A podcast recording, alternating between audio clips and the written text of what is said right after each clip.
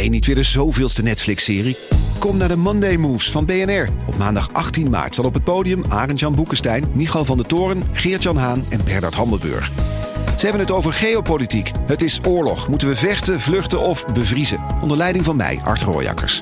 18 maart dus in het De La Mar Theater in Amsterdam. Check bnr.nl slash mondaymoves. Leuk dat je luistert naar Gonzo. Misschien goed om te weten, vanaf aflevering 42 zijn we te beluisteren op Podimo. Deze podcast wordt je aangeboden door Vrij Nederland. De brandstof voor je eigen mening. Kortie Media.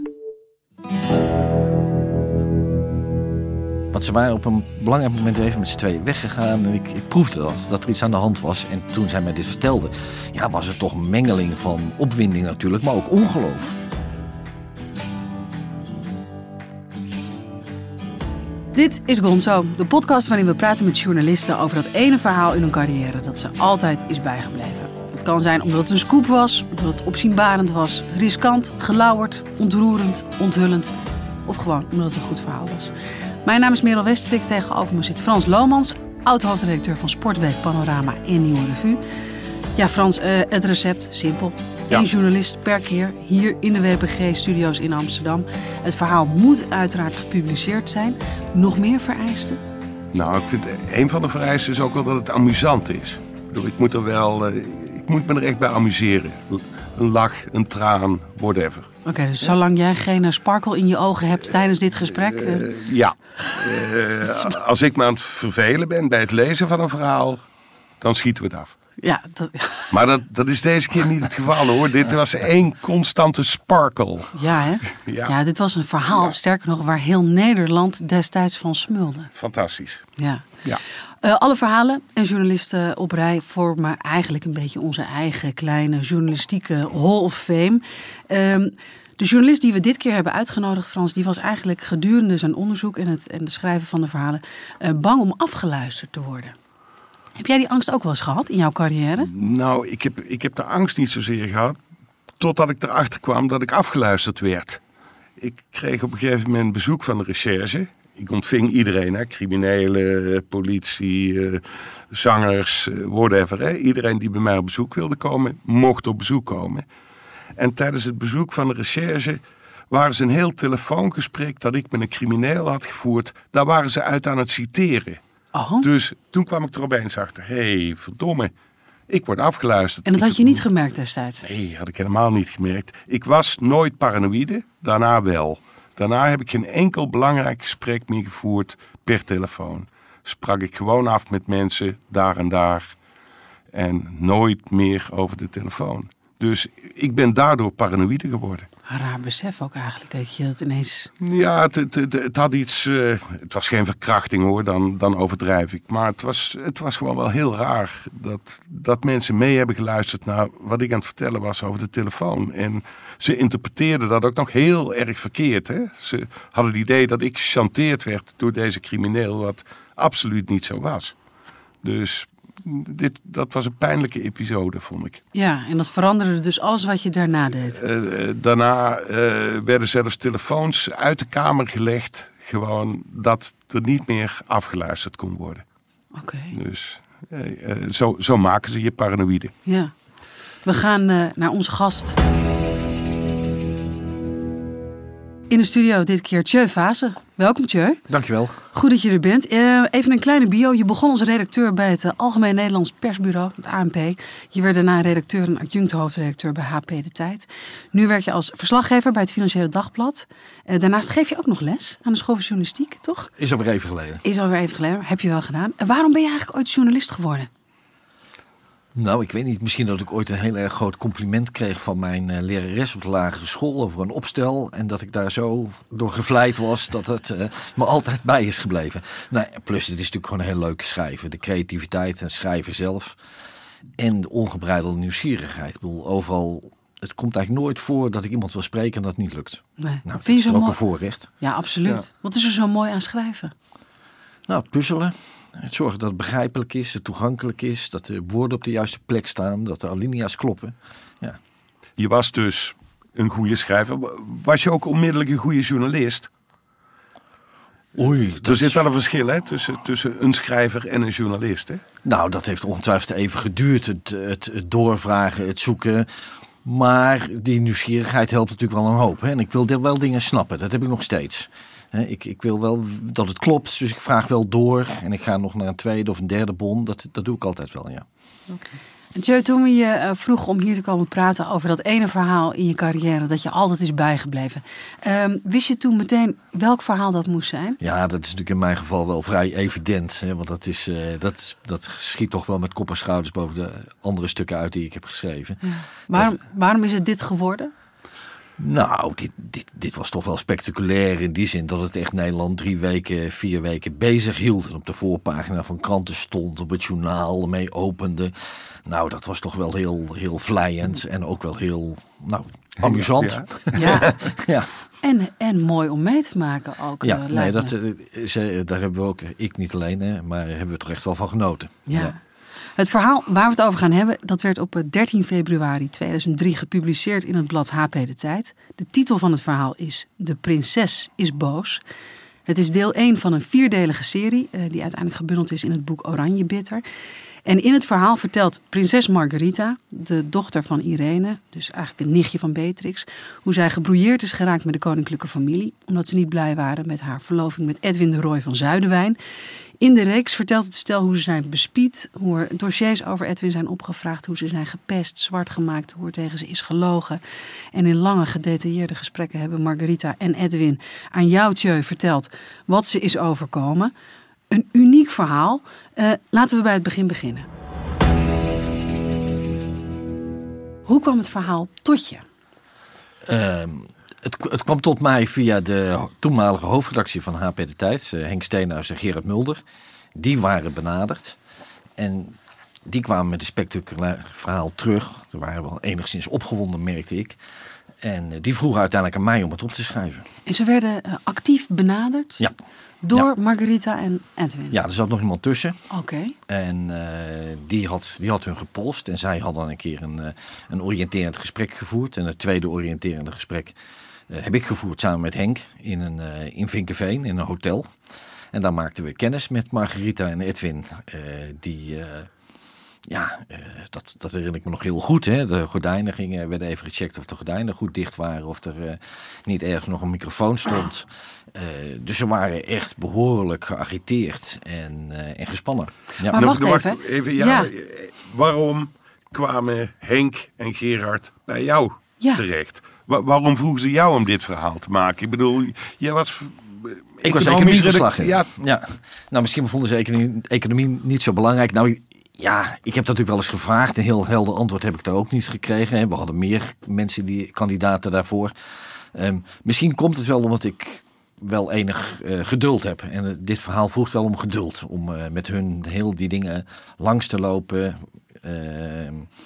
Ja, was, was wel een geduldklus. Het heeft ook een half jaar geduurd uiteindelijk voordat we zijn gaan publiceren. Maar het was dus niet omdat zij wisten dat jij wel interesse had in het Koninklijk Huis bijvoorbeeld. Nee, nou, ze hadden kennelijk het vertrouwen dat ik het goed kon opschrijven. En dat ik, eh, dat ik dit project goed tot een goed einde kon brengen. En hoe was dat gesprek? Want ik kan me voorstellen, je wordt dan bij twee hoofdredacteuren ge- geroepen. Dat is altijd wel even een momentje, toch? Als je het kantoor... krijg ik op een Krijg is ik het op iets wat is er aan hand? weet het, Ja, ja. maar er- er hing wat het in de lucht. Ik, ik, ik merkte al dat er iets in de, in de lucht hing. Dus ik had alles eh, gepolst. En toen werd ik in vertrouwen genomen. Ja, en, en Zij waren duidelijk dus iets met iets bezig. Ja, want ze waren op een belangrijk moment even met z'n tweeën weggegaan. En ik, ik proefde dat, dat er iets aan de hand was. En toen zij mij dit vertelde, ja, was het toch een mengeling van opwinding natuurlijk, maar ook ongeloof. Weet je nog hoe ze het je vertelden? Je werd in het kantoor geroepen. Kan je In de, in, de, in de kamer van Henk. En ze vertelde me dat. Ja, we hebben nu toch wel iets. Ja, ik weet dat natuurlijk is twintig jaar geleden. Hè, welke woorden ze gebruikten. Maar wat ik zeg, een mengeling van ongeloof. En, en, en opwinding van. We hebben nu echt iets heel bijzonders. Maar zeiden ze meteen waar het om ging? Of ja, natuurlijk. Ja, Ja, oké. Ja, nee, ze vertelde meteen dat ging om een eh, dochter van, eh, van Irene.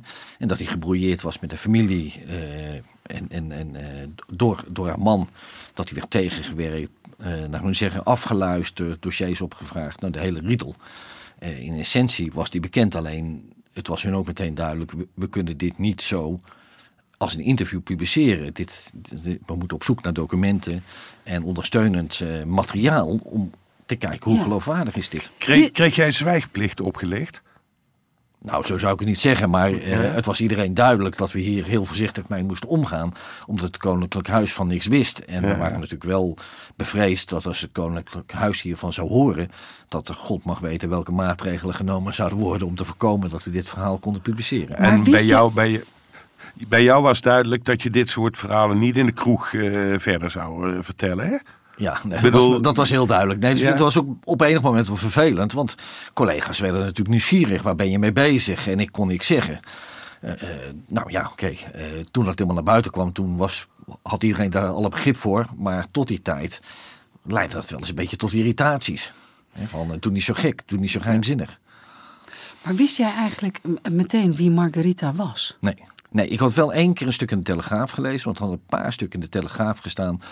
Al over eh, gedoe bij een huwelijk. En ook dat eh, zij niet uitgenodigd waren bij de bruiloft van Willem-Alexander en Maxima. Dus ik had wel vaag een belletje eh, ooit eens horen rinkelen. Maar dat was het dan ook.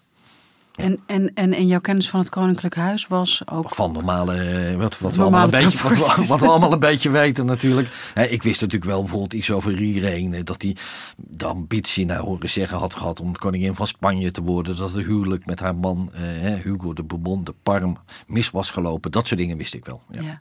Eh, heb je, je, eh, je werd dus bij de hoofdre- hoofdredactie geroepen. Zij zeiden van hè, we, we, we kunnen praten met Edwin de Roy van Zuidwijn en Margarita over wat er allemaal speelt binnen de koninklijke familie en hoe ze zijn tegengewerkt.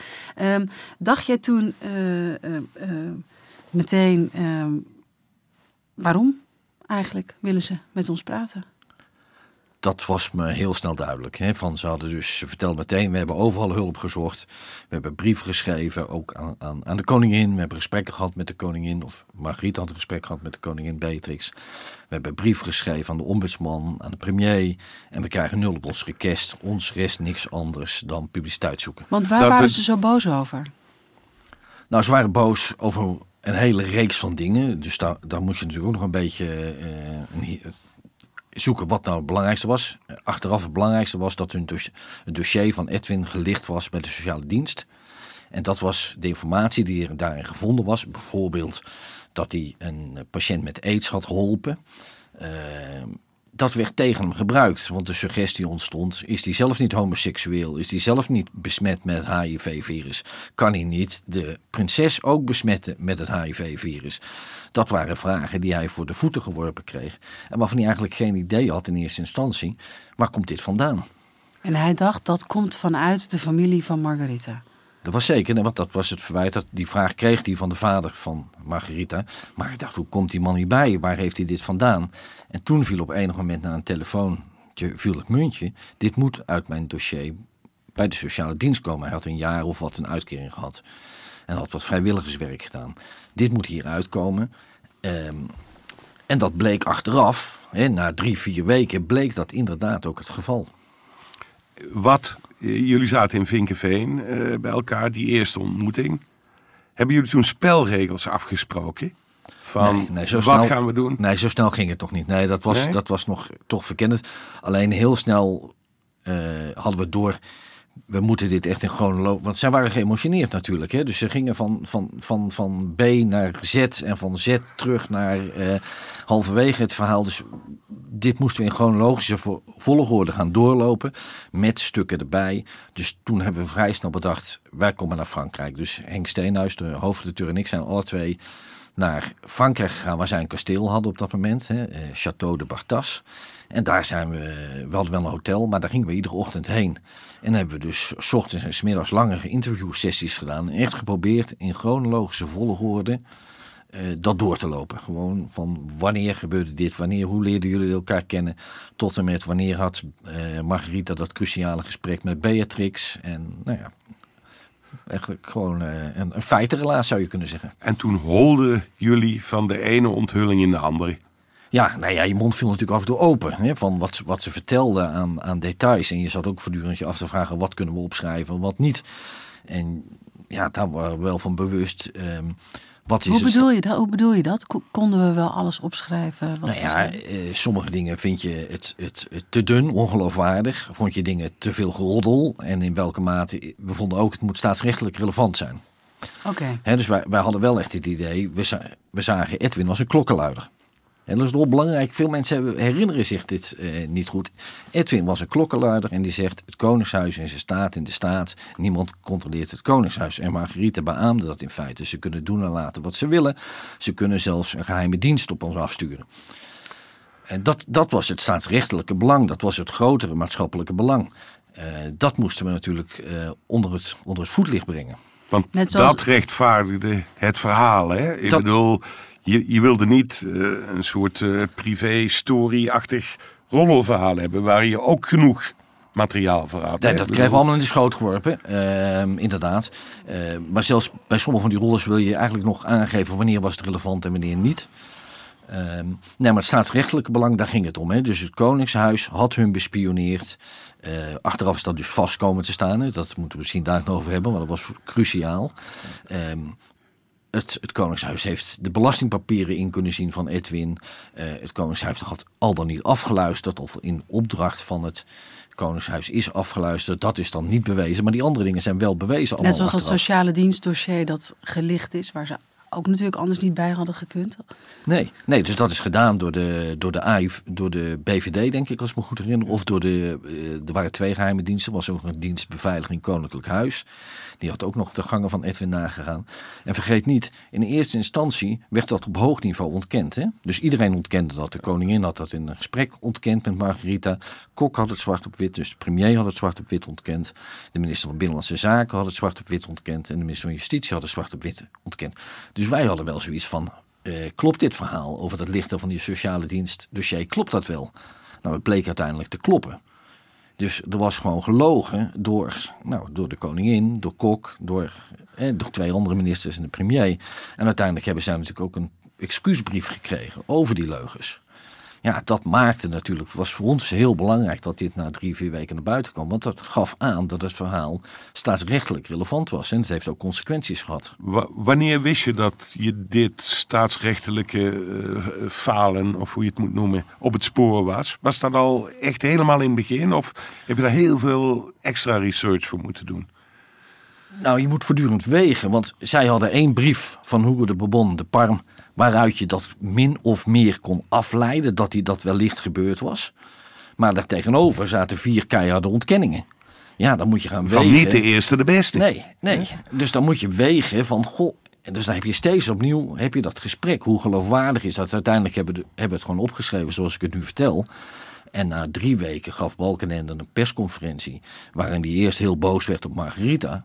En toen zei, trouwens, we hebben inderdaad dat dossier bij de sociale dienst is inderdaad uh, opgevraagd. En dat vind ik heel logisch. Maar dat was helemaal niet logisch. En dat vond de Kamer ook helemaal niet logisch. Want hij had tenslotte eerder, was het op, op hoog politiek niveau ontkend. Er zijn er misschien ook luisteraars die denken... Nou, als ik bij de koninklijke familie zou zitten en er zou een uh, nieuw familielid uh, toetreden, zou ik ook uh, even kijken wat voor vlees we in de kuip hebben. Ja, die zijn er heel veel, weet ik uit ervaring. Mensen die zo denken, ja. En, en dat mag ook. En ik denk ook, trouwens dat zegt Edwin en Mariette, zeiden ook alle twee, dat is ook prima. Daar hadden we ook graag aan meegewerkt. Maar niet achter ons rug om materiaal verzamelen en dat dan tegen ons gaan gebruiken. Want dan heb je kennelijk een andere agenda. Dan is niet uh, is nagaan wie, wie, wie, wie komt er in de familie. Nee, dan is de, uh, de opzet een ander, namelijk die relatie ondermijnen. Ja, want tegen ons gebruiken, kan je dat, kan je dat eens toelichten? Wat, wat, wat werd er allemaal gelicht wat tegen ze gebruikt werd? Nou ja, kijk, als tegen jou gezegd wordt je, bent wel, je hebt een relatie met de prinses, maar ben je eigenlijk niet homoseksueel? Heb je, heb je niet HIV? Nou, dan doet dat toch wel wat met je. Want uh, de oprechtheid van je gevoelens worden natuurlijk ondergraven. Edwin had een bedrijf, uh, uiteindelijk twee bedrijven. En opeens merkte hij dat hij de opdrachten waar hij mee bezig was, die liepen vast. En bedrijven trokken zich terug.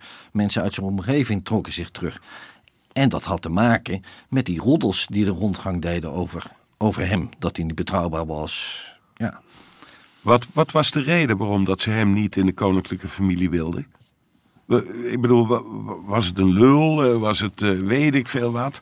Uh, Deugde nou, niet echt ja, niet? Iedereen die die beelden weet wat... Het is een, uh, een stevige persoonlijkheid, om het maar zo te zeggen. Met wie, je, met wie je ruzie kunt krijgen. Zeg je het wel heel vriendelijk. Ja, nee, zeker. Want wat uiteindelijk heeft, heeft, hebben ze ons op enig moment ook voor de rechter gedaagd. Nee, maar dat, dat is ook zo. Ehm, maar er speelt echt wel meer dan dit. Kijk, hij, komt, hij was wat ouder dan de neven van Margarita. Je moet hè, er waren elf kleinkinderen, daar zijn acht jongens van. Dus er was echt een beetje een jongenscultuur. Eh, en daar kwam hij in, in die jongenscultuur. Een beetje zoals hij dat schetst, corporale cultuur, waar hij zich helemaal niet eh, prettig bij voelde. Eh, hij was ook wat ouder en liet zich niet eh, de wet voorschrijven door die jonge prinsen. Ja, dat botste. En geef eens een voorbeeld van hoe, hoe botsten die culturen?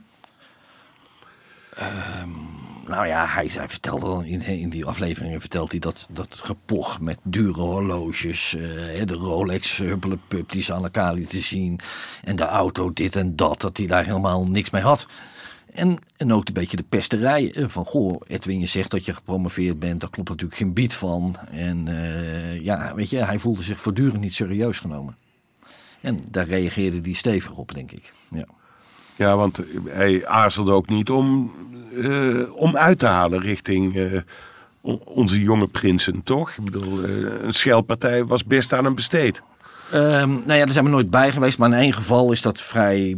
Hij speelde dat echt wel. Dat is op de avond eh, of de nacht eigenlijk van het huwelijk van Margarita en, eh, en Edwin. Is dat kennelijk nogal uit de hand gelopen. En eh, daar heeft hij in ieder geval op enig moment de prins eh, de deur uitgezet om half zes s'nachts. nachts met, met, met, met, met eh, een uitspraak van rot op. Hè, zoiets dergelijks is gezegd, misschien wel meer. Nee, dus het boterde niet. Maar toen was, waren we alweer echt heel veel fases verder. En wat je eigenlijk ziet, en nog, nog even, is... eh, het Koninklijk Huis heeft altijd moeite gehad om burgermensen op te nemen in de familie. Dus als je niet van koninklijke komaf bent, word je, worden je nieren geproefd. Word je op de proef gesteld. Dat heeft Pieter van Vollenhoven meegemaakt. Hè. Ze uitvoerig beschreven hoe hij is getreiterd en hoe, hij in, hoe moeilijk hij het had. En Pieter is een andere persoonlijkheid, trouwens ook een andere leeftijd dan, Ja. dan Edwin. Eh, je ziet dat eigenlijk altijd. Dus dat eh, ongeacht het karakter, want ook als je heel meegaand en heel eh, bent, dan, dan word je op de proef gesteld en kan dit heel moeilijk zijn. Ja. Zoals bij Van Vollenhoven, die een stuk meegaander was dan eh, Exact. Ja. Edwin. Ja. Ik wil heel even toch, Tjeu, nog even naar dat moment in Frankrijk. Jullie komen voor het eerst aan in Frankrijk bij het kasteel waar Edwin en Margarita dan wonen. Eh, alleen? Nee, hoofdredacteur, hoofdredactie Henk was erbij, ja, met z'n tweeën. Met een gehuurde auto, dus we zaten een eindje verderop in het dorp. En we reden dan 's ochtends heen en dan, ja, dat was... Notitieboeken in de tas. eh, Eh, opnameapparaatje. opnameapparaat. Eh, ja, dat was een prachtige aankomst met een grote, zoals je dat voorstelt, hè, een oprijlaan eh, met bomen aan weerszijden, grind. Eh, een, een koer waar je op rijdt en een kasteel. Wat, nou, het was niet, zeker niet vervallen. Het was eigenlijk best wel aardig, maar er was, moest nog een hoop gebeuren. Daar waren ze ook mee bezig. Ja, idyllisch. en, dan, Prachtig. en dan begin je met koffie en dan is was het eh, vanaf de ontmoeting. Hoe gingen die gesprekken? Nou, dan moesten we dus eerst wel even wat spelregels afspreken. Hoe gaan we dit doen? Hoe gaan we en, en hun daar ook van overtuigen van de noodzaak om het in chronologische volgorde te gaan doen. En bij ieder bewering die ze hebben, te gaan zoeken naar documenten, soms ook krantenknipsels, aanvullend bewijsmateriaal om te zien, klopt die chronologie die ze vertellen?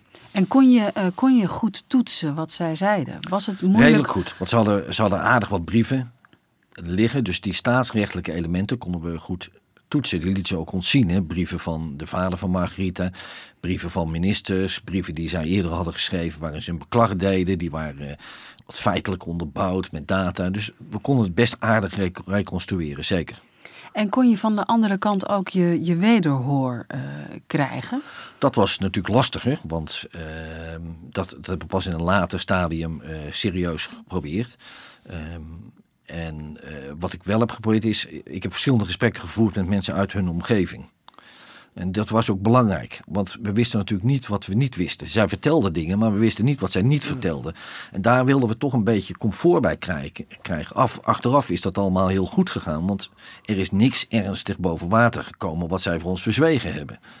Maar op dat moment vroeg je natuurlijk wel af, god, wat weten we niet? Ja. En met, met het oog daarop hebben we wel, heb ik met name een aantal gesprekken gevoerd met mensen uit een omgeving die we, ja, die we in dat opzicht eh, in vertrouwen konden nemen. Wat voor mensen waren dat dan? Of kon je dat, ja, dat kan je natuurlijk niet echt Nou ja, gods uit hun vriendenkring Ja. en ook wel uit een professionele kring. zeggen. Ja. Met, eh, eh, gaf je dat aan, aan Margarita? Ja, ja, tuurlijk. en Want zij, we van, kregen die nummers. wij kregen Ja, die ja. nummers en zeggen jongens, we willen praten met mensen uit jullie omgeving die, die dit hebben meegemaakt, die dingen kunnen bevestigen. We willen eigenlijk een extra paar ogen die, die het verhaal bevestigen. En sommige verhalen die we niet bevestigd kregen, kozen we ook voor om die niet op te schrijven. Ja, nou waren jullie bewust naar Frankrijk gegaan omdat jullie na dat, die ene ontmoeting in Vinkenveen dachten, eh, nou misschien is het verstandiger om. eh, Het gaf enorm veel rust en ook een beetje ontspanning natuurlijk. Ook bij hun, ze waren een eigen omgeving. En ze, ze voelden zich niet meer opgejaagd. nee, eh, was, gold dat voor jullie ook? Want was jij bijvoorbeeld bang dat, eh, dat jouw onderzoek bekend zou worden? Of? We waren op allerlei momenten wel bang dat het bekend zou worden. Want ja, er was ook alle reden voor. Zij hamerden erop dat ze werden afgeluisterd. Ze hadden ook aanwijzingen ja, dat, dat ze geschaduwd werden. Ze hadden natuurlijk dat, die achteraf juiste aanwijzing dat de BVD en de, DK, de, eh, de dienst van de beveiliging van het Koninklijk Huis onderzoek hadden gedaan naar hun. Dus nee, zeker, we waren echt voorzichtig. We hadden die bandjes niet zomaar eh, op de redactie liggen en die uitgewerkte teksten ook niet. Maar hield je er rekening mee dat je bijvoorbeeld wel eens gevolgd zou kunnen worden naar Frankrijk? Ja, ja. Nou, niet naar Frankrijk, maar wel later. Nee, Frankrijk denk ik dat we redelijk ontspannen nog zaten. Toen zaten jullie nog ontspannen. Ja, ja. Maar later? Nou, nou ja, later letten we daar gewoon op. Hè. Ze zijn, op, op het laatste moment moesten natuurlijk ook die teksten allemaal gefiateerd weer- worden. Want op enig moment, ik weet het niet meer precies, hadden we in de gaten. Ja, dit is zo groot. Toen, eh, dat zal Henk bedacht hebben, of misschien Gerard. Laten we dit in afleveringen gaan doen. En dat bleek achteraf natuurlijk een gouden greep. Dat, dat was ook niet meteen vanzelfsprekend. Hè? En dan, toen hebben we de afspraak met hun gemaakt. We doen vier afleveringen. En gedurende die vier afleveringen zijn, hebben een, verplichting. Wij, wij hebben naar jullie geluisterd. Nu moeten jullie wachten met de boeren opgaan om jullie verhaal elders te doen. En daar hebben ze zich keurig aan gehouden. Dat was natuurlijk super belangrijk. Want Ja. op- die woensdag dat deel 2 uitkwam en deel 3 en deel 4... Ja, eh, stonden, stonden collega-journalisten bij de, bij de kiosk te wachten tot het nummer aankwam. Ja. Ja, ja. Maar toch even, Tjeu, want je gaat met een, met een tas met lege notitieblokken heen naar Frankrijk. En met allemaal lege tapes met eh, bandopnames. Maar je moet uiteindelijk met die volle tas, met al je notities en volgetapte tapes, ook weer terug naar Nederland. Was er niet e- enig moment dat je dacht. Nou, nee, we hebben even de, nog, nog gegrapt, weet ik nog, toen we daar bij de, bij de douane, we zijn op de douane geweest in Frankrijk, op vliegveld van Toulouse, gegrapt van, goh, eh, zou, zou, zou er eh, bekend zijn en zouden ze nu onze tassen doorzoeken en die bandjes eruit halen. Maar nee, dat bleek allemaal geen sprake van. Daar had je geen angst voor. Of dat speelde niet Nou, dat mee was half hoofd. gekscherend, half van je, je weet het maar niet. Hè? Je hebt eigenlijk geen goed idee in wat voor wereld je terechtkomt, wat er allemaal, wat er waar is en wat er niet waar is. Hoeveel uren band had je? Ik denk, nou, tegen de 30. Ja, ja echt heel veel hadden we, ja. Heb je het ook zelf moeten uitwerken? Ja, op een moment hebben we daar ook weer hulp bij gekregen. Maar eh, nee, dat, dat was ook wel belangrijk om die, die, die bandjes goed uit te werken. Nogmaals, om, om die chronologie goed te krijgen. Want er zat best veel emotie in hun verhaal. En dan moest je toch wel weer even doorheen kijken. eh, zoveel mogelijk terug naar de feiten. Kon jij dat goed door die emotie heen kijken? Of hoe? Nou, dat, dat ging natuurlijk best wel. Maar nogmaals, eh, ja, je moet ook een beetje de ruimte gunnen eh, mensen om hun, hun emotie eh, te uiten. Ja, en, en als Edwin een keer boos werd om iets. bij Margriete gebeurde dat minder vaak. Maar eh, ja, dan, ja, moest ook wel een beetje begrijpen dat hij boos werd. En dan ja, word ik niet ook boos. Vond je het aardige mensen? Ja, we hebben, we hebben echt hele, we hebben echt, eh, eh, hele leuke eh, tijd gehad. Ik weet nog dat we op, na die vrijdag dat we wegvlogen, hebben we samen ergens buiten de deur geluncht. Nou, dat was echt heel, heel, heel prettig. En het, het- er zat natuurlijk ook wel spanning op. Hè? Er zijn momenten geweest dat het wel even moeizaam was. Want zij dachten, waarom duurt het allemaal zo lang? Want zij dacht eigenlijk, volgende week verschijnt het verhaal. Bij wijze tuurlijk, van, hè? tuurlijk. En wij wilden gewoon veel meer zekerheid hebben dat het, dat het klopte wat ze vertelden. En achteraf denk ik dat het ook heel verstandig is geweest. En nou ja, hebben denk ik een goede inschatting gemaakt dat er ook iets was wat echt bewijsbaar onjuist was. Je zag ook in de loop van de tijd hè, de waardering voor het verhaal kantelen. Dat was wel heel erg grappig om te zien. Die eerste week, eh, nou, de- ook de Volkskrant bijvoorbeeld, die was heel negatief over dat verhaal in zijn berichtgeving. En na één of twee weken kantelde in één keer die hele eh, waardering en werd het steeds serieuzer genomen. Ja, dat was voor ons natuurlijk al prettig om te merken. Ja, want jij zei, eh, jij zei, je hebt dus geen dingen opgeschreven die niet verifieerbaar eigenlijk waren. En wat waren bijvoorbeeld dingen die je, die je hebt weggelaten of die, Nou ja, die je ruis ja. vond bijvoorbeeld? Nou, legendarisch is natuurlijk drie, vier weken eh verviel onze afspraak. Wij hadden die vier afleveringen gepubliceerd. Eh, Edwin en Margarita gaven een interview toen aan Nova, het huidige Nieuwsuur. En daar vertelden ze het verhaal dat ze op bezoek waren geweest om een beklag te doen bij het hoofd van de RVD, eh, destijds Eve Brouwers. En dat er een afluistermicrofoontje zichtbaar was in de wand. Ja, dat hadden ze ons ook verschillende keren verteld. Maar ja, dat is een verhaal wat, wat we gewoon niet erg geloofwaardig vonden. Ik dacht, als ze dan een afluistermicrofoon hebben, dan verstoppen ze die wel beter dan zo zichtbaar in de Ja. wand. Ja. En het was natuurlijk bijna, het was niet te checken. Dat Het was heel- ook niet te checken en Nee. het was, dus, dus dat hebben we niet opgeschreven. Eh, maar zij wilden dat heel graag wel vertellen. En dat deden ze toen ook meteen die, eh, na, na drie, vier weken eh, in Nova. En dat ondergroef hun geloofwaardigheid enorm. Ja. Ja, dat was natuurlijk heel jammer. Ehm, maar goed, voor ons, voor ons was op dat moment, eh nou ja, in zekere zin kan je zeggen, de buit binnen. Want Balkenende had al in de Kamer toegegeven dat ze wel degelijk dat eh, dossier hadden gelicht en dat daar ook over gelogen was. Balkenende gaf jou gelijk. Ja, je- toch? Ja, ja. Ik bedoel, je, moet, je maar van iemand gelijk krijgen hè, in het leven. Ik, eh, na dat eerste verhaal hè, eh, kreeg je echt een ongelofelijke berg stront over je heen. Hè, van tussen aanhalingstekens eh, serieuze journalisten. Ja, een beetje. Nou, Nou, ja toch? Een beetje van Er was mensen te waar wij een leven. hoge pet van op hebben. Nou, er was wel mee te leven, maar eh, het grappige was vooral van de koninklijke huisverslaggevers. Die, hè, bij, die kwamen helemaal in het geweer. En natuurlijk de Telegraaf, die begon echt een campagne. Ja, leg het even uit, want wat gebeurde er? Want ik kan me voorstellen dat mensen zich dat niet... De, laten Meer- we even, nee, het de- blad de- lag in de winkel. Het werd gepubliceerd, het verhaal. Ja. Eh, even voor de duidelijkheid, het stond niet heel nadrukkelijk op de cover. Nee, we hadden er bewust voor gekozen om het niet op een omslag, hè, het dragende verhaal te maken. Om niet beticht te worden van sensatiezucht. Eh, dat was ook op juridisch advies, om dat gewoon ingetogen te brengen. Eh, maar goed, toen eenmaal de beer los was, toen werden wij natuurlijk toch beschuldigd van eh, sensatiezucht en roddeljournalistiek. En je zag dat heel veel koninklijk huisverslaggevers, die hadden natuurlijk allemaal liggen slapen. Hè? Dit was allemaal onder hun ogen gebeurd en ze hadden niks in de gaten gehad. Dus die kwamen meteen in het geweer om te vertellen dat dit een verhaal van niks was. En je, ja, je zag toch na een week dat... dat Maar begon- konden ze dat? Want in feite had jij je aan de feiten gehouden. Je hebt eigenlijk alleen maar dingen opgeschreven die... Nou, er was één verslaggever waarvan ik weet dat hij op zijn raps- eh, redactie riep... ja, dit is het debiele nichtje van, eh, van, eh, van Beatrix, joh. Dat, dat moeten we niet aan luisteren. Die is helemaal Oh, van ja. padje. Maar ja, dan kan je met heel één, één of twee zinnen... kan je dat helemaal parkeren als onzinnig. En werden zij het echt gewoon ook extra zwart gemaakt daarna?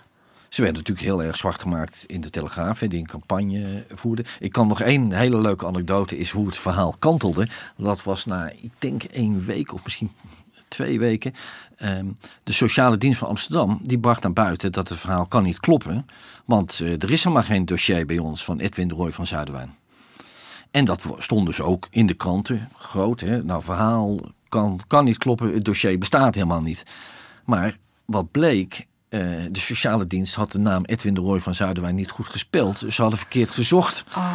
En wij hadden het bewijs dat hij wel een dossier had bij de sociale dienst. En dat document waarin dat stond, hebben we toen toegespeeld aan de Volkskrant. En de Volkskrant opende met sociale dienst. eh, Edwin had wel degelijk een dossier bij de sociale dienst. Dus de sociale dienst stond in zijn hemd. Want ze hadden iets ontkend wat aantoonbaar onjuist bleek. Nou ja, toen zag je al dat de, dat, dat, dat de waardering begon te kantelen. Van hé, hey, wacht eens even, er worden hier dingen gezegd die niet kloppen. Het blijkt wel te kloppen wat HP de Tijd geschreven heeft. Je zag die waardering toch in de loop van de tijd veranderen. Het duurde even voordat de Kamervragen gesteld werden. Op een of andere moment werden de Kamervragen gesteld. Dus je zag dat de waardering voor, voor, voor die serie nam toe in de loop van die weken. Ja. Uit, Mooi, hè? ja, ja, ja, heel ja, mooi. We worden, er, we worden er even stil van. Ja, want het, het, was, het was best, best hard hoor, wat er na dat eerste verhaal over geschreven werd. Ook, ook Nou ja, deel van die afspraak was ook, wat, wat op zich toch belangrijk was. wij hadden afgesproken, jullie houden je mond. Hè, dus Edwin en Margriet zouden geen nieuwe interviews geven, maar wij ook niet. En dat was wel heel erg belangrijk. Dus wij, dus wij werden natuurlijk gebeld van wil je in, in de studio komen daar? Of, nou ja, iedereen wilde ons Ja. spreken. We hebben alles geweigerd om ook niet in, in een rol te komen waarin je hun moet gaan verdedigen Ja. of hun, hun woordvoerder wordt. Gewoon, Die artikelen moesten gewoon voor die artikelen moesten voor spreken. zichzelf spreken. Ja. En dat heeft heel goed gewerkt. Jullie En door hebben dit wel... wel steeds achter, uit te leggen hè, aan Ja. collega's. We gaan, we gaan niet toelichten. Er komen nieuwe afleveringen. Wat we nog te vertellen hebben, gaan we later vertellen. Eh, en dat werkte heel goed. Jullie hadden wel gekozen voor een samenwerking ook, hè? Met, een, met een Duits blad. Ja, even met, met Stern. Ja. Wa- Eh, waarom was dat? Wat, hoe, hoe is dat gegaan? nou, dat was toch dat we, dat we nog een extra check wilden hebben. Laat, laat Albert Eikenaar, destijds de correspondent van Stern, die we allemaal goed kenden. Een, hele leuke en eh goede schrijver. Eh, laat die nog eens even een, een, een check doen. Wat klopt het wat zij vertellen en wat vertellen ze niet? Ehm, en eh, ja, er was ook een traditie natuurlijk. De Spiegel is ooit naar buiten gekomen met het verhaal over de Greet, Greet Hofmans affaire. Dus we dachten van, we waren ook een beetje, dat kan je nu niet meer voorstellen, bang dat het verhaal helemaal niet zou landen. Dat het gewoon helemaal genegeerd zou worden.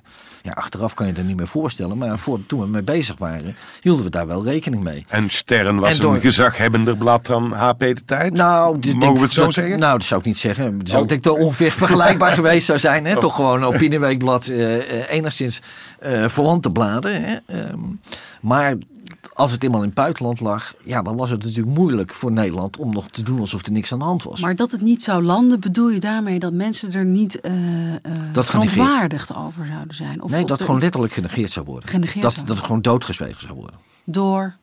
Ja, door, door, door, door de collega's. Door dat, dat iedereen zou denken van ja, dit nemen we niet serieus, we pakken het niet op. En dat was natuurlijk ook niet wat Edwin en Margarita wilden. Hè. Die wilden nou eindelijk hier aandacht voor een verhaal, zodat het uitgezocht zou worden. Ja. En ja, uiteindelijk ook met succes. En dus Stern- jullie hadden het contact gelegd tussen Eikenaar namens Sterren en, eh en Edwin. Ja. ja. En Stern publiceerde dan gelijktijdig met Twee dagen later of zo, of dag, dag later. Ja. En, en maakte zij, eh, drukte zij letterlijk af eh, wat jij had geschreven? Of maakte zij andere nee, ze hebben eigen verhaal gemaakt. Eigen Ja, verhaal. Ja, maar veel korter, hè. veel korter, veel bondiger. Korter, bondiger, maar ook met andere keuzes erin? Nee, het was in wezen hetzelfde verhaal. Ja, ja met minder, met minder, ehm, minder checks. Hè, dus zelf, dat was meer een interview. Terwijl wij natuurlijk wel vrij veel aanvullend materiaal hebben verzameld. Eh, en ook dat ook in de loop van de verhalen hebben gebracht. Ja, de Duitsers... citaat uit eh, Sterren even, wat, wat jij volgens mij niet eh, letterlijk hebt gebruikt. Tante Trix, dan ging het over Beatrix, drinkt zeer veel wijn. Stond opeens in Sterren. hè? Ja, ja. Nee, dat is, daar, daar kies je dan voor om, om Dat sommige dingen even wat ingetogener te brengen. Omdat we toch wel in de gaten hadden van ja, dit gaat genoeg reuring veroorzaken. Dit, dit gaat, we, we krijgen, gaan genoeg over ons heen krijgen. Ehm, ja, Daar hoefde je niet de drankzucht van eh we hadden, we hadden het eigenlijk niet meer nodig. We hadden, en op een gegeven moment was het ook duidelijk genoeg. We hadden aandacht genoeg. Dat we, dat we eh, laten we zeggen, de, de drankzucht of de vermeende drankzucht van Beatrix. Zo vermeende. Eh, Nee, wat, nee, nee, dat wel mee. Maar je kon het wel een beetje voorstellen. Ik, ik zeg later, als je dus in het Koninklijk Huis... je hebt altijd mensen naast je staan die je gas bij, glas bijvullen. Nou, Frans, jij als Schoonse journalist... als je op een bruiloft bent en je hebt je glas, glas half leeg... en dat wordt dan weer bijgeschonken... dan wordt matigheid moeilijk natuurlijk. Nou ja, weet je, dat soort verhalen kregen we dan... eh, Achteraf bleek er toch, toch eh, veel meer nog te kloppen eh, dan je misschien aanvankelijk durfde op te schrijven. Heb je, Ja. heb je achteraf gedacht, oeh, zat ik misschien toch een beetje aan de voorzichtige kant? Ja, zeker. Ja? Ja? Ja, ja, zeker. Achteraf, eh, en met name die, die sociale dienstdossier, dachten we van, wat is dit toch voor een raar verhaal? En toen helemaal bleek dat het echt klopte. Nou, toen ja, was toch wel een eye-opener van, eh, eh, ja, er, er, is, er is echt iets aan de hand. En ik weet nog steeds niet of het... Hè, of we alles weten. Maar dit is toch maar mooi naar buiten gekomen. Dat vergeet niet om nog even goed om, om soms samen te vatten. Dat, dat doe ik dan vaak voor vrienden die me nog wel eens naar vragen. Ehm, er was tegen hun, hun sociale, het sociale dienstdossier van Edwin was gelicht. Dat was tegen hem gebruikt. Ehm, dat, eh, daarna was het ontkend dat het, dat het gelicht was. Het was gedeeld met de vader van Margarita, een, een ambteloos buitenlander. Hè? Een, een, iemand die niet eens met de Nederlandse uh, nationaliteit. Die had dat dossier gekregen. En hem was uh, op het hart gedrongen om daar niet uit, dat niet te gebruiken. En dat had hij wel gedaan. Dus er was wel een reeks van dingen die hun overkomen waren, die gewoon niet konden. En de opdracht voor dit onderzoek kwam rechtstreeks vanaf het, uh, het Koninklijk Huis, hè, van, van, uh, vanaf, vanaf het Hof, zonder tussenkomst van een minister. Wie dus, had die opdracht nou gegeven? We weten dat die op, opdracht waarschijnlijk komt van Felix Rodius. Dat was destijds de directeur van, uh, van, van, van, van het Koninklijk Huis. Um, uh, maar in opdracht van wie hij weer dit gedaan heeft, dat dat weten we niet. Daar zijn, uh, het zou kunnen dat het Prins Bernhard was. Het kan ook koningin Beatrix geweest zijn. Het is in ieder geval onwaarschijnlijk dat hij dat op eigen initiatief gedaan heeft. Dat, daar ben je nooit achter gekomen? Wie exact? Nee, dat is, dat is nooit eigenlijk naar buiten gekomen. Nee. Nee, nee. Maar je weet het wel? Nee, ik weet het niet. Nee, nee, zij, zij, wist, zij, zij wist, hij moest daar zelf uh, ook naar raden. Ja. Uh, het heeft er wel toegeleid dat uh, die dienst van het Koninklijk Huis, ehm, dat de touwtjes daar aan zijn aangehaald na deze hele affaire. Dus de vrijheid om dit soort fratsen uit te halen, die is daarna beperkt. Want wat, dat is een van de consequenties van jouw serie verhalen, hè? Ja. Ja.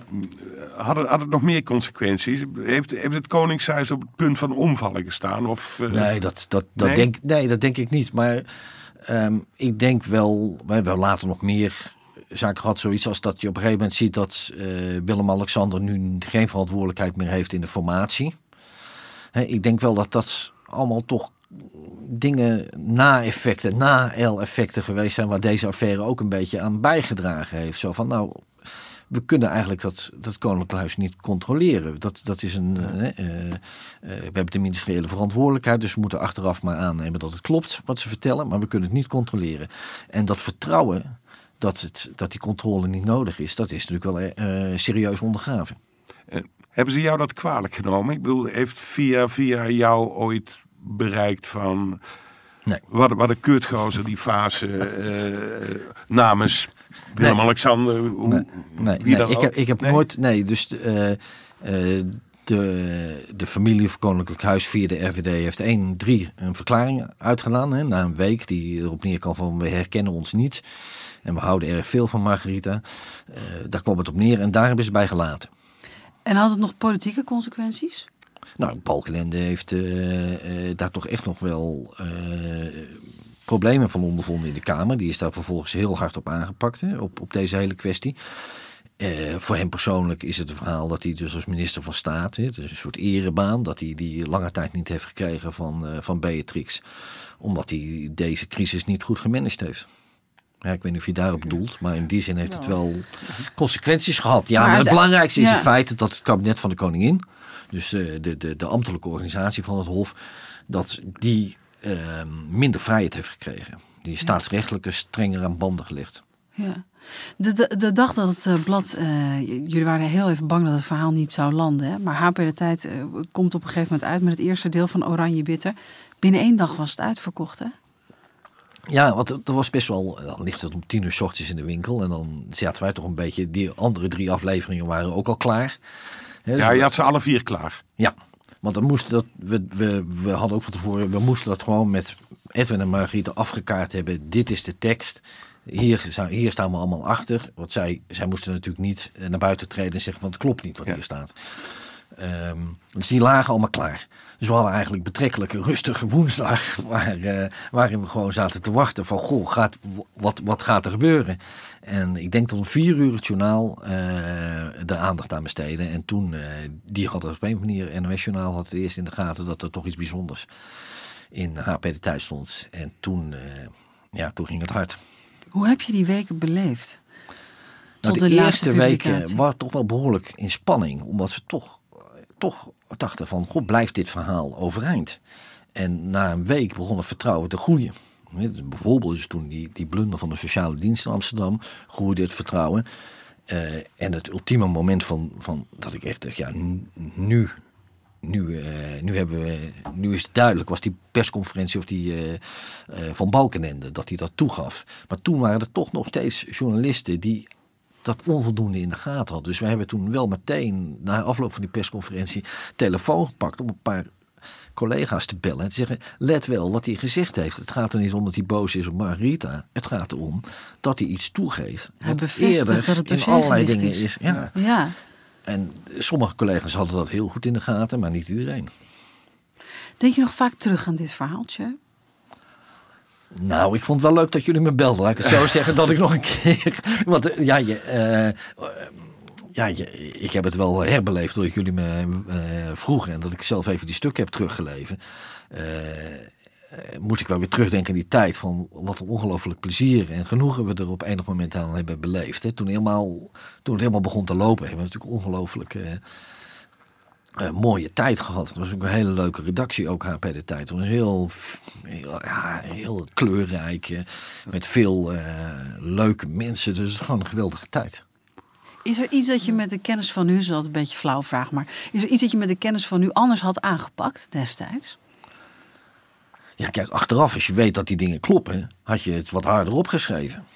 Ja, als ik het nu opnieuw zou schrijven, zou je het harder opschrijven. Want het, het was veel, het bleek meer te kloppen dan we, dan we van tevoren eh, wisten.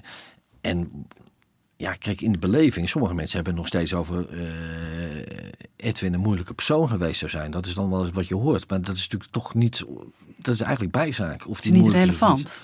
je zou zelf kunnen zeggen niet relevant. Hooguit kun je, kun je begrijpen waarom dingen lopen zoals ze lopen. Maar eh, het is niet de essentie. Maar zou ik dingen anders hebben gedaan? Ja, ik, ik denk dat ik het nu veel stelliger zou durven op te schrijven dan we, dan we toen durfden. Ja. Dan ik toen Maar, durfde. maar goed, waarom dat het slim was. Ik bedoel, je bent op geen enkele fout betrapt. Hè? Vier weken lang heeft Nee. niemand Nee. je onderuit kunnen. Want vaak zit een fout in een heel kleine hoek. Hè? En Ja. één fout was genoeg geweest om alles te ondergraven. Hè? Nee, zeker. Dat, dat is wat je. Ja, nee, dat klopt helemaal. Dus dat. eh, ja. Nee, er, er is niks serieus onjuist gebleken. En eh, ja, de, ja. Dank je. En is er, eh, want toch even, Edwin, eh, want, want het verhaal van Margarita en Edwin hè, is, is eigenlijk, eh, eh, was op een gegeven moment na die publicatie ook nog lang niet klaar. hè. Er is nog een rechtszaak tegen de staat geweest.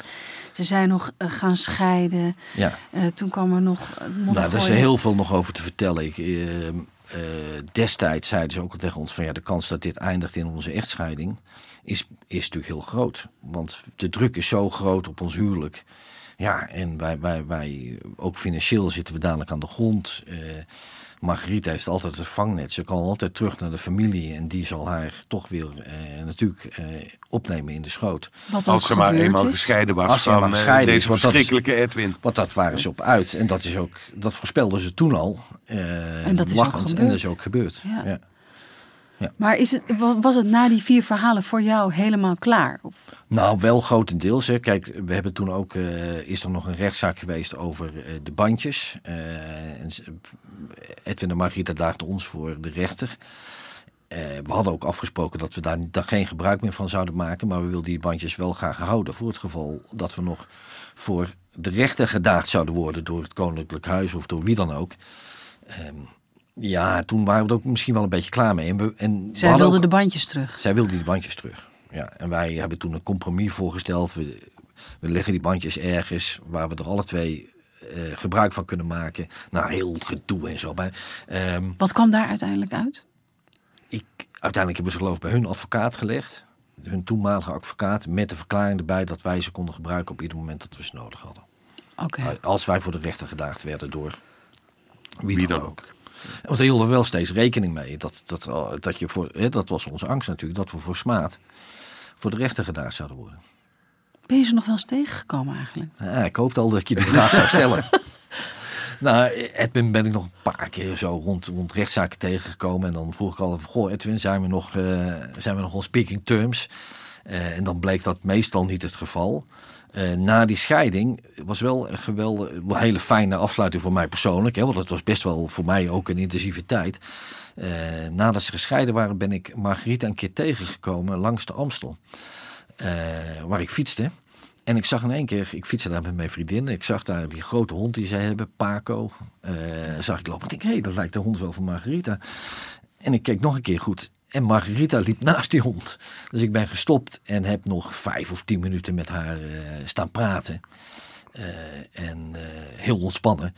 En ik informeerde hoe het met haar ging. En toen zei ze zoiets van, nou ja, weet je, ik, ik moet toch terughoudend zijn met wat ik je vertel, want je blijft een journalist. Ik zei, ja, dat begrijp ik ook. Weet je wat, ik hoop dat het goed gaat met je. Bedankt voor alle vertrouwen. Bedankt voor die, eh, eh, alle verhalen die je verteld hebt. En ik wens je het allerbeste. En eh, nou, dat was in ieder geval een prettige manier van afscheid nemen. En daarna ben ik er nooit meer toevallig tegengekomen. Nee. Zo. Is er ergens in het verhaal nog, nog, nog een los eindje? Of iemand die je nog wel eens zou willen spreken hierover? Of iets waar je nog een keer... Nou ja, kijk, ehm, nee, dat geloof ik. We zijn, we zijn vrij diep gegaan. Kijk, je hoopt natuurlijk dat Bernard nog een keer iets had willen zeggen. Ehm, maar, ach, nee. Ik, we, we zijn heel ver gekomen. Ja, ja. Tjeu, dankjewel. Dank Graag dat je hier wilde zijn, dat je erover wilde komen vertellen. Ja, Goed Frans. verhaal, hè? Mooi verhaal. Hey, Absoluut. voor mensen die het nog eens eh, willen nalezen, her en der is nog het boek Oranje Bitter te krijgen. Bijvoorbeeld bij de slechte, volgens mij. En het is echt de moeite waard om dat nog eens eh, na te lezen. Ja, want de verhalen hebben de tand destijds goed doorstaan. Ook qua taalgebruik, hè? Meer dan dat. Eh, het was geen prutserliedje. Nee, zeker niet. Dit was Gonzo. Mijn naam is Merel Westerik. Tegenover me zit Frans Lomans. En mocht je nou vragen hebben of suggesties, een mail dan naar gonzo.kortimedia.nl. Eh, Deze podcast vind je op Apple Podcasts of Spotify. En vergeet je vooral niet te abonneren. Dan weet je wanneer de nieuwe aflevering klaar staat. Volgende keer weer een goed verhaal. Tot dan.